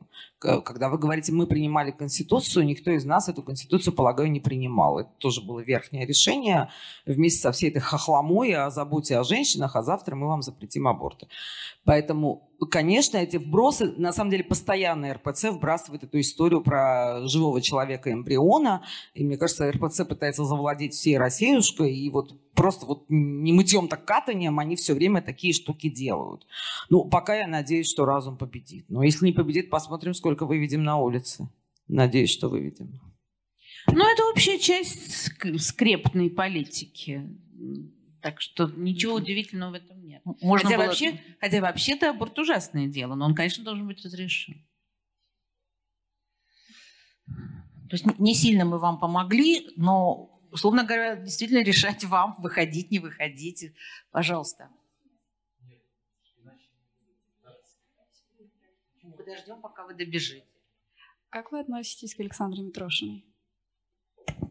Прекрасно я отношусь, как я могу относиться Давайте к Александре Митрошиной. Публике расскажем, может быть, не все в курсе. Э, ну, вот э, тут я немножко проседаю, потому что я пересекалась с ней на некоторых мероприятиях. Я знаю, что это прекрасная, блестящая феминистка молодого поколения. А у нее там какие-то огромное количество фолловеров в соцсетях, которых у меня нет. Э, но я знаю, что она такая же часть движения, она делает очень много, она очень распространяет эту идею. Вообще я считаю, что ну, мы все там подруги, это ну, я не знаю, насколько она будет считать, что мы с ней делаем одно дело, но я абсолютно так считаю, и это блестяще, что она не боится, будучи столь популярной. Ответ вам. Дико популярной, модной, успешной девушкой, она не боится тащить э, вот этот груз. Спасибо ей за это большое. Так. Я только лишь добавлю, что у нас где-то минут 10 а, осталось. Поэтому сколько вопросов успеем, давайте столько и да. э, Я думаю, нам нет смысла специально еще подводить какой-то итог. Мы поэтому 10 минут оставим на вопросы. Отлично. Прошу. Ну, у меня вообще этот вопрос и такой какой-то мнение появился еще вопроса 4, наверное, назад, и как бы это, наверное, обобщая все вместе, Вообще изначально я услышала вот фразу о том, что вы говорите, что феминизм, он должен бороться со всеми проблемами сразу всего человечества, ну, и мужчин, и женщин. Э, и вот звучал такой вопрос, почему мужчины так сильно отторгают феминизм. Э, я считаю, что они так сильно отторгают, потому что, в первую очередь, феминизм забирает у них привилегии, которые есть в такой патриархальной системе. А говоря о том, что нужно бороться сразу со всем, я считаю, что борьба, она приносит плоды свои тогда, когда она в какой-то узкой направленности. Никто же не запрещает бороться за права мужчин. Все феминистки всеми руками поддерживают, и даже э, сами помогает бороться мужчинам за их права, потому что э, мужчины в основном кричат о том, что вот феминистки, почему вы говорите только о женщинах, при этом эти же мужчины, они никак ничего не делают для мужчин, они не борются с этими правами. И э, мне вот хотелось, хотелось бы сказать, что э, я считаю, что нужно все-таки подразделять эти э, течения, феминизм и маскулизм, потому что феминистки ведь они только за. И что вы об этом думаете? О том, нужно ли Я не говорила о том, что вместе. феминизм должен бороться за все права. Я говорила о том, что э, общество должно... Феминизм, понятно, что это там, борьба за права женщин. Я говорила о том, что невозможно бороться за права женщин, мужчин, детей, кошек, птичек, когда все остальное остается прежним. Должно в, целом меняться общество. А это происходит э, долго, десятилетиями, там, столетиями и так далее. И отдельный сегмент нельзя вырвать из этого. На мой взгляд, это невозможно. Это доказывает вся история. Можно принять какие-нибудь прекрасные, чудесные законы и решения, касающиеся одной группы людей, а, но если все остальное общество к этому не готово, то все просядет все равно. А можно тогда я вас спрошу? Вот. Когда говорят про э, борьба за права мужчин, я вообще не понимаю, о чем идет речь, вот искренне. Я думаю, что как раз это одна из проблем, потому что э, проблемы женщин, которые входят в повестку дня феминистки, которые, конечно, связаны с общественными, все-таки они реально есть, мы их тут перечислили. Наверное, даже можно больше перечислить. Вот. Но мужские права, я вот знаю только одно, которому очень глубоко сочувствую, это то, что происходит с детьми после развода. И знаю, что очень многие что мужчины этим очень озабочены, насколько они могут иметь право вот, э, влиять и забирать ребенка, чтобы суды решали не только в пользу матерей.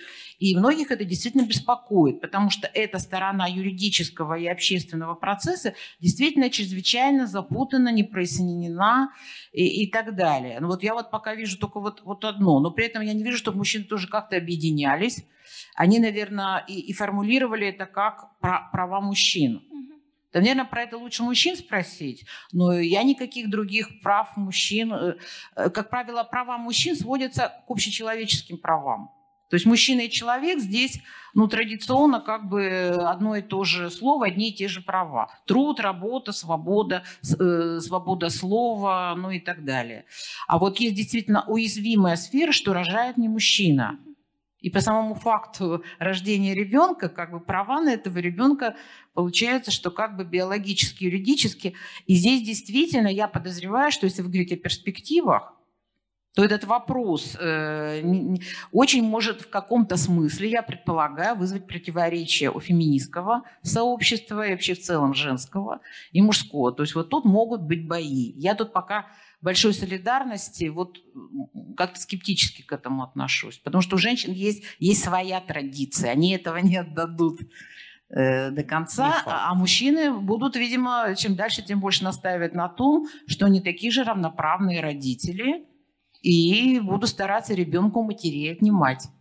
Ну вот вы сказали о том, что э, с какими проблемами бороться с мужчинами. Я как раз таки вот хочу привести к тому, что почти все проблемы, которые есть у мужчин, о том, что они не могут быть эмоциональными, все в этом духе, это все тот же самый патриархат, который говорит мужчинам о том, кем им быть, что они должны быть сильными, что нельзя плакать. И, возможно, как раз таки, вот, э, Тамара, вы правы, что это нужно как-то объединить, потому что патриархат, он вредит и мужчинам, и женщинам. И проблемы, с которыми мужчины как бы хотят бороться, но этого не делают, они опять же о патриархате, о том, что э, мужчин, мужчины не получают детей после развода. Это опять же тоже часть патриархата, потому что у нас в стране, мне кажется, в 80-90% случаев детьми занимается женщина. И там бабушка, и я особо замечаю такую тенденцию, что вот как опять же сказала Зара, что мужчины, они либо уходят э, после того, как рождается ребенок, либо они просто никак не участвуют в жизни детей. Нет, нет, здесь явно наметился сдвиг в другую сторону. Опять же, я э, западный опыт я заметила, как в данном случае хорошо переходит к нам. Я э, сколько-то там лет 10 назад гуляя по центру Вены, и увидела массу красивых мужчин, которые гуляют с детьми вдвоем, там два, два ну, компании мужские, но при них маленькие дети, они с гордостью несут их под мышкой в колясках, и совершенно этого не стесняются. Я очень хорошо помню, что во времена моей юности мужчины с колясками вообще не гуляли. Это было просто вот западло. Только женщины были с колясками. Сейчас сплошь и рядом мужчины гуляют с колясками, сидят с ними в песочницах, водят их в детский сад. То есть, по-моему, действительно сдвиг происходит э, в, в ну, эту сторону. Он происходит, но он да. очень маленький. Опять же, мне но... Ну, кажется, что в больших городах это больше распространено, нежели где-нибудь в той же Сибири, что Россия это ведь не только большие столицы, а мне кажется, что чем меньше город, чем меньше образованные люди, тем больше как раз-таки этого сексизма, и что... Например... Это надо все проверять, к сожалению. В Сибири тоже есть крупные города. Ну, я имею в виду конкретно это какие-то глубинки, маленькие города, в которых да, ну. как раз-таки, мне кажется, что вот эта вот система, что с пьющими мужчинами, которые ходят из семьи, она гораздо сильнее, мне кажется, э, ну, отслеживается, ну, чем в да, Нет, я с вами не буду спорить, просто вот само ваше слово вам кажется. Я привыкла к тому, что все-таки желательно бы все это замерить. Я думаю, что мы там найдем сдвиги даже в глубинке, э, в сторону э, более спокойного и лояльного распределения между мужчинами и женщинами в семье и в отношениях к детям все. Вот еще у нас идет один. Здравствуйте, спасибо, во-первых, за дискуссию. Во-вторых, э, короткая ремарка. Я э, благодарю спикерку за то, что она подняла этот вопрос, связанный с э, мужскими правами. Мне кажется довольно забавным, что каждая дискуссия публичная о феминизме так или иначе переходит в русло «а как же мужчины?». И обратите внимание, сколько процентов сегодня вот времени этой дискуссии заняло обсуждение именно мужских прав. Это такая э, ремарка. Хотела я спросить э, такой вопрос. Э, делать прогнозы, безусловно, дело неблагодарное, но как вы думаете, э, в ближайшие два года или пять лет ждет ли нас все-таки принятие закона а, в, против домашнего насилия, охранные ордера, э, ордера и вот это вот все. Хотела бы я быть оптимисткой. Закон уже 20 лет с тех золотых 90-х так или иначе в разном чтении пытаемся принять. Но поскольку этот закон, это закон не про людей, а закон про политику, пока полное поражение. Пока правые побеждают. Не только в этом вопросе, во многих вопросах правые побеждают. Я очень хочу, чтобы этот был закон принят, прежде чем я закрою глаза и отправлюсь на тот свет. Но я не могу сказать, что я в этом убеждена. К сожалению. Тем более в ближайшие два года, да, как бы тенденция очень сложно немножко, идет, да. и действительно, сколько бы мы ни бились, это битва Давида Голиафа силы неравны мы бьемся от земли, нас несколько человек, а противостоит нам огромная пропагандистская государственная машина, умноженная на э, сияние православной церкви. И это неравная битва. Мне не ходит, я не люблю эти слова, я не люблю вообще слова про войну, я пацифистка страшная. Но я иначе не могу объяснять, ну, описывать этот процесс. Это такая битва неравных. И пока не просвечивает. Но мы бьемся, мы не остановимся. И за ремарку огромное спасибо. Потому что это, ну, я уж стараюсь быть не супер радикальной, но, правда, эта история, как нам помочь нашим мальчикам, тоже вызывает у меня просто судороги. А давайте мы поможем себе. Спасибо. Друзья, ну, давайте, наверное, последний вопрос. Э, вот девушка вроде бы уже задавала, но давайте позволим ей сделать это еще раз. Прошу. Более, по-моему, нет кто- кто-то еще вот как бы Ничье право вы не узурпируете. А, в общем, у меня такой вопрос. Я являюсь студенткой а, Уральского государственного юридического университета, и ходя на пару, у меня на потоке в основном девушки, но преподают у нас в основном мужчины. И часто я сталкиваюсь так, а, с таким мнением, что мужчины умнее и более способны к наукам, чем женщины. И действительно, мужчин больше в академических кругах. И как можно опровергнуть этот аргумент? Почему действительно так происходит даже сейчас? Хотя я считаю, что женщины не глупее и не менее способны, чем мужчины. Ой, можно я отвечу, поскольку я из этих академических кругов всю жизнь. Вот. Э, во-первых, я хотела бы вас спросить, а кто озвучивает эти мысли? Мужчины. Мужчины. Ну, ну кто преподаватели на лекциях? А, нет, конечно. Но если они не озвучивают это на лекциях, тогда, мне кажется, это просто остается на уровне вот таких вот, э, условно говоря, фольклора. Нам тоже, учась на философском, говорили «курица не птица, женщина не философ». Вот. И, наверное, такого рода вещи много где звучали. Поэтому я бы вам советовала относиться к этому просто с юмором и иронически, но никак не всерьез. Если это не говорит взрослый человек на лекции или как-то в официальной обстановке какое-то должностное лицо, просто пропускать мимо ушей, как некий устаревший, совершенно не соответствующий действительности значит, мнение. Что касается академической среды, наоборот, в каком-то смысле, вот я работаю в Уральском федеральном университете, я знаю статистику, женщин больше. То есть преподаватель женщины уже теперь не только в школе, но и в ВУЗе. Там, конечно, мужчин еще довольно много, но, но, жен, но женщин объективно больше, особенно и даже и, и, и на технических специальностях тоже. То есть это, эта сфера уже не, не сфера борьбы. Я как бы знаю, что и по конкурсным комиссиям, и когда берут на работу, и выбирают, или предлагают, э, значит, вот рядовое преподавание. Я не знаю про высший состав, не берусь судить, как там это все происходит, ротация кадров. Но на уровне рядовых преподавателей берут тех, кто по квалификации подходит просто. Там, там, на мой взгляд, там нет никакой дискриминации. Я за 40 лет ни разу не сталкивалась. Кроме одного случая для смеха вам расскажу. В советское время, когда я в 86 году после аспирантуры пришла устраиваться в театральный институт, только что открывшийся, будучи кандидатом наук, и меня ректор спросил, э, значит, э, вот вы женщина, значит, вы замуж недавно вышли? Я говорю, да, я недавно вышла замуж. Ну, смотрите, значит, вы скоро можете уйти в декрет. Это первый минус. Второй, значит, он мне как бы честно, мы были вдвоем в комнате. Вы член партии? Нет, я не член партии. А действительно в партию принимали мужчин больше по статистике, чем женщин. Им чаще предлагали, и, и они чаще принадлежали к тем группам, которые... Я говорю, нет, я не член партии. Он говорит, ну что же так? Вы замуж вышли, а в партию не вступили. И ушла я ни с чем. У меня было два больших минуса для 86 года. Вот. Но, честно говоря, и тогда это действительно имело значение в советское время что женщины могут родить и, значит, потерять рабочее место и ну, руководить. потом ребенок болеет. Ребенок болеет, сидит, как бы это, ну, как бы невыгодно, неудобно работодателю. Но сейчас в высшей школе этого совсем нет, потому что работать вообще некому. Мужчины не идут на эти маленькие зарплаты. Очень быстро у нас кандидаты наук мужчины уходят в бизнес или еще куда-то, и основную нагрузку просто волокут э, женщины. Особенно те, которые уже давно в этой сфере работают, уже просто любят свою работу, другую как бы не знают. Вот. Поэтому тут вот на самом деле дискриминация идет, э, я думаю, в тех профессиях, где большие деньги, другая власть, а в таких вот как бы массовых профессиях, как преподаватели, врачи и так далее, там женщину никто не тронет, потому что без нее там уже никак. Женщину очень тронут, и везде тронут. И у меня, слава богам, я женщина возрастная, но клиентки мои весьма молодые девушки.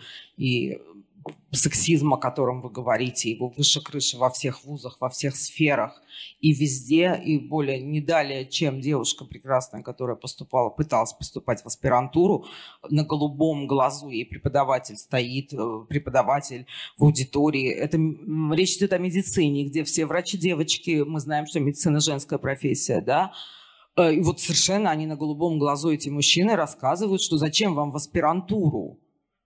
Ты же замуж выйдешь и ребенка родишь, отдай аспирантское место мальчику, чтобы его в армию не забрали. И этого очень много, это выше крыши. И в аспирантуру то же самое, вот для меня проблема, я не знаю, как Тамара переживает эту тему. Вот эта премия «Учитель года», это просто моя боль. Из года в год его дают тем трем мужчинам, которые есть в нашей профессии. Учителя – это женская профессия, который год отдают вот это, все преференции мальчикам. Поэтому это будет, Это будет в вашей жизни. Вас будут топтать, вас будут пытаться выдавить, вам будут говорить, что вы родите детей, что вы будете э, уходить на больничный. Это все будет в вашей жизни. Преодолевать это можно только э, как ледокол. Они говорят, а мы делаем. Просто вот именно такая тенденция, что среди учительниц школы больше женщин, а высшее учебное заведение там чаще преподаватели. А у заведующей кафедры это почти да. это больше половины мужчины, да, потому что это тема для отдельной одной огромной лекции, э, как патриархат убивает потенциал нации, потенциал народа, как патриархат не дает женщинам проявиться. Э, прям большая лекция про то, почему феминизм полезен и женщинам, и мужчинам, про токсичную маскулинность, которая убивает мужчин от сердечно-сосудистых заболеваний, от социальных пороков в виде пьянства и наркозависимости, от суицидов. Это я просто сижу и пытаюсь молчать, потому что каждый вопрос это просто разворачивать надо много с цифрами, вот чтобы не было кажется, вот вам кажется, а я цифры знаю, да, ничего вам не кажется. Это так преодолевать бессмысленно. Просто вы можете не говорить никому, что вы феминистка, но идите в аспирантуру, хлопайте глазами, когда они говорят эти глупости про то, что ты, у тебя будут дети, и ты будешь уходить на больничный. Рожайте или не рожайте детей, нанимайте не они, идите на больничные и прийти до конца. Вы сделаете карьеру, мы все сделали карьеру здесь сидящие женщины, вопреки всему этому сексизму, все можно. Ну так, в общем, это получается, что это решается путем изменения законодательства, э, чтобы прям мужчины и женщины могли сидеть с ребенком, э, путем создания адекватной системы детских учреждений и так далее.